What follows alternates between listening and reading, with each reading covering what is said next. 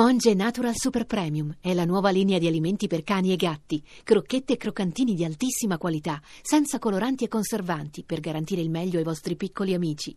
Monge Natural lo trovi nei migliori pet shop e negozi specializzati. 1, 2, 3, 4, 5. Allegria, eccomi qua ancora una volta. Eh. Ecco. Allora, nell'opera del Bonanni, pubblicata in Roma nel 1712 e riguardante gli ordini religiosi, è riprodotto l'abito che le abbiamo proiettato. Mi. L'Italia si fermava, il cinema si interrompeva perché dovevano far vedere l'ascio raddoppia che finiva alle... Dunque noi cominciavamo alle 9 circa, mi pare, finivamo alle 10 e un quarto e quindi il film veniva interrotto e riprendevano alle 10 e un quarto. Addirittura in Parlamento non Sì. facevano le riunioni finché non avevamo Qui? finito In noi. Parlamento? Sì, sì, certo.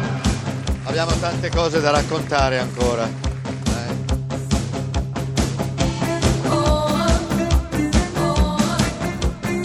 Pezzi da 90.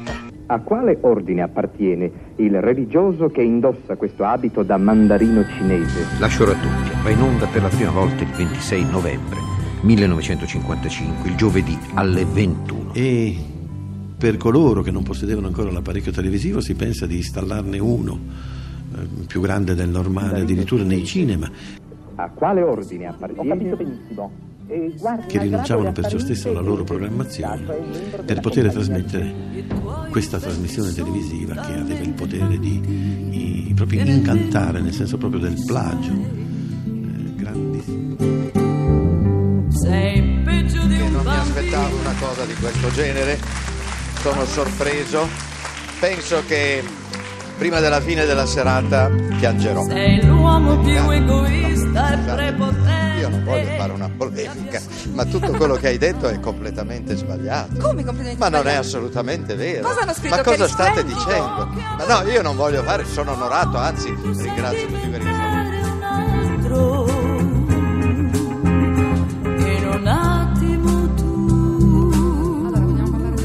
Eh, io direi sì, parliamo della radio perché signori miei, ricordiamoci che io ho cominciato a lavorare con la RAI, come ho detto prima, proprio via radio, grazie a Vittorio Veltroni. Allora devi sapere che allora, stiamo parlando del 1948, io avevo già cominciato a lavorare alla radio negli Stati Uniti e la RAI si stava organizzando e naturalmente cercavano un corrispondente negli Stati Uniti perché non avevano ancora nessuno in grado di venire in America che parlasse l'inglese e che volesse venire anche in America. E allora io mi ricordo che lavoravo anche per la Voce dell'America e chiesero al Dipartimento di Stato americano, che metteva in onda la Voce dell'America, l'autorizzazione a usare questo signor eh, Mike Bongiorno.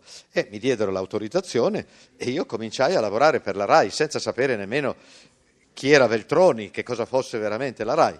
Mi diedero il compito di mandare tutte le settimane un pezzo di colore, come si dice, per Voci dal mondo e un pezzo dedicato all'avvenimento sportivo della settimana. Ecco Marciano che ha colpito con un forte sinistro Lewis, proprio nel centro del mento e Lewis è caduto. Ecco l'arbitro che sta scandendo i secondi, Lewis però si è rialzato. Si è rialzato dopo 7 secondi e Marciano continua ad attaccare con sinistri e destri che colpiscono ripetutamente Lewis. Lewis è stato completamente sorpreso da questo allungo destro di Marciano. Anche Marciano probabilmente si è sorpreso, non si aspettava di colpire con tale forza Lewis. Ecco Marciano che cerca di prendere vantaggio del colpo sul Ecco come io cominciai, con l'intento di rimanere in America tutta la vita. Eh, poi è stato sono un venuto, caso arrivare qua a rimanere. Infatti ho fatto veramente una cosa incredibile perché io ho buttato le ortiche perché dicevano che avrei avuto un avvenire con la televisione, ho buttato via una carriera importante perché ero già, come si dice in America, chief announcer, cioè capo degli But annunci.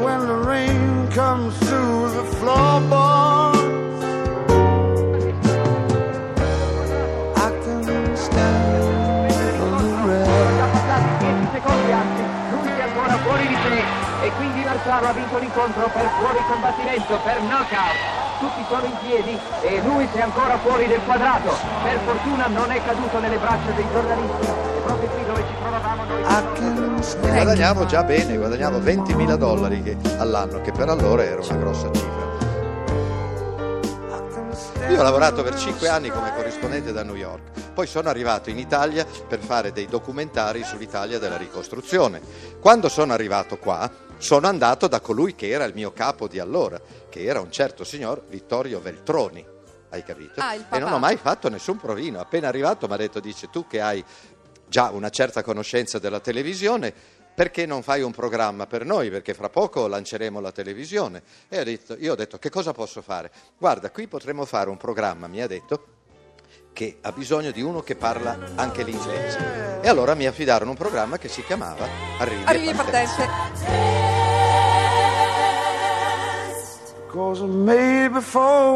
Eh no, Allora, state a sentire, tutto, ve lo scusa, dico. allora no, perché punto. le verità bisogna saperle. Allora dovete sapere che io ho fatto Arrivi e Partenze che ha avuto un grande successo.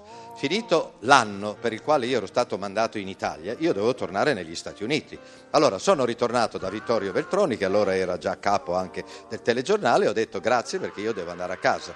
Mi hanno guardato stupiti e hanno detto ma tu sei matto, ma non ti L'America l'hai trovata conto? qui, te l'hanno detto. Mi hanno detto guarda che tu sei già diventato il primo personaggio che abbiamo costruito per la televisione.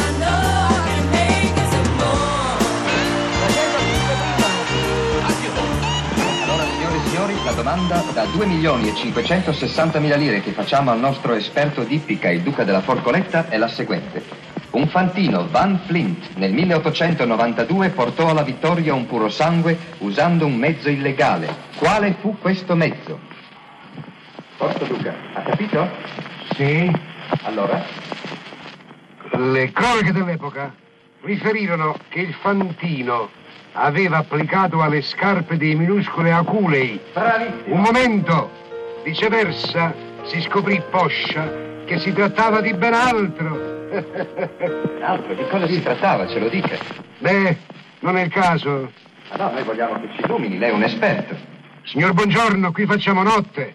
Appunto per questo vogliamo andarcene a casa, ce lo dica, lo vogliamo sapere. Qual era questo mezzo illegale usato dal Fantino per far vincere il suo cavallo? Una supposta di pepe di Cayenne. È familiare in quanto sono ormai 15 settimane che vado in onda con Lascio raddoppia e quindi è diventata ormai una cosa così abituale per me. E in fondo in questo film io interpreto me stesso in Lascio raddoppia. Faccio il Mike Buongiorno che dà le buste e legge le questo domande. Mike. È insolito per quanto riguarda... Bello. Piaceva a tutte le donne. Aveva degli occhi azzurri. Ma non erano quegli occhi che uno li tiene spalancati come quel...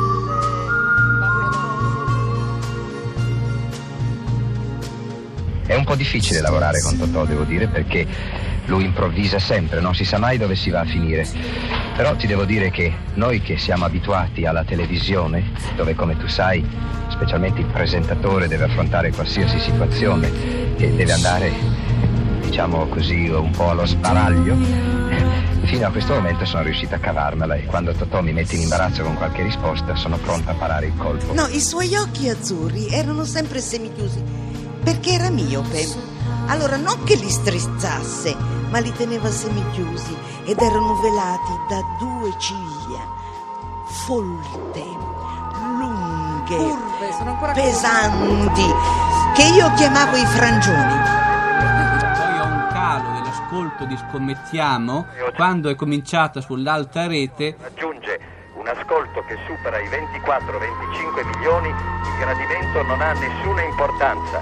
E se vuoi ti spiego ancora una volta, visto che fai orecchio di mercante. Quando la gente segue una trasmissione, anche se a un certo punto dicono la trasmissione non mi è piaciuta perché ha perso il concorrente favorito, questo non significa che la trasmissione sia sgradita.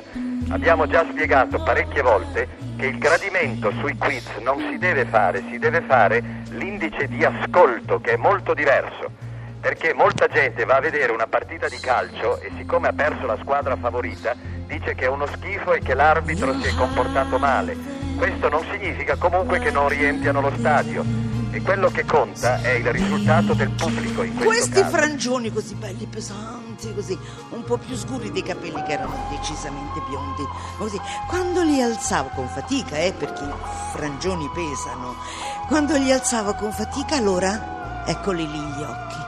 Ti potevi perdere dentro, ma non era un mare in tempesta, no, era un lago. volentieri. E anzi ti devo dire una cosa, che facevo arrivi e partenze in una stanza che è di fronte allo studio dove ci troviamo adesso, Dolce. dall'altra parte della strada. Questa stanza l'avevamo foderata, perché figurati allora non c'era il mini- la minima idea di cosa si dovesse fare con uno studio televisivo, era tutta foderata e mi ricordo che c'era anche una porticina dalla quale si usciva e si entrava nel gabinetto. Sì, no, perché c'è un episodio straordinario. Sai chi è Elsa Maxwell? La grande critica hollywoodiana. Allora, lei venne come ospite ad Arrivi e Partenze. È uscita la a un sbagliata? certo punto, no, disse, mi fece un cenno perché si vede che aveva mangiato troppo in qualche ristorante romano e allora ha fatto cenno che doveva andare in quel posticino.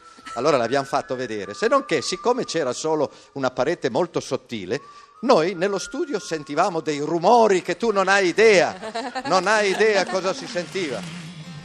Pezzi da 90. Va bene? Abbiamo finito. saluto, ciao, in alti fuori. Grazie. Ciao buongiorno. Un abbraccio a Daniela e a tutta la famiglia. Ciao. Pezzi da 90.rai.it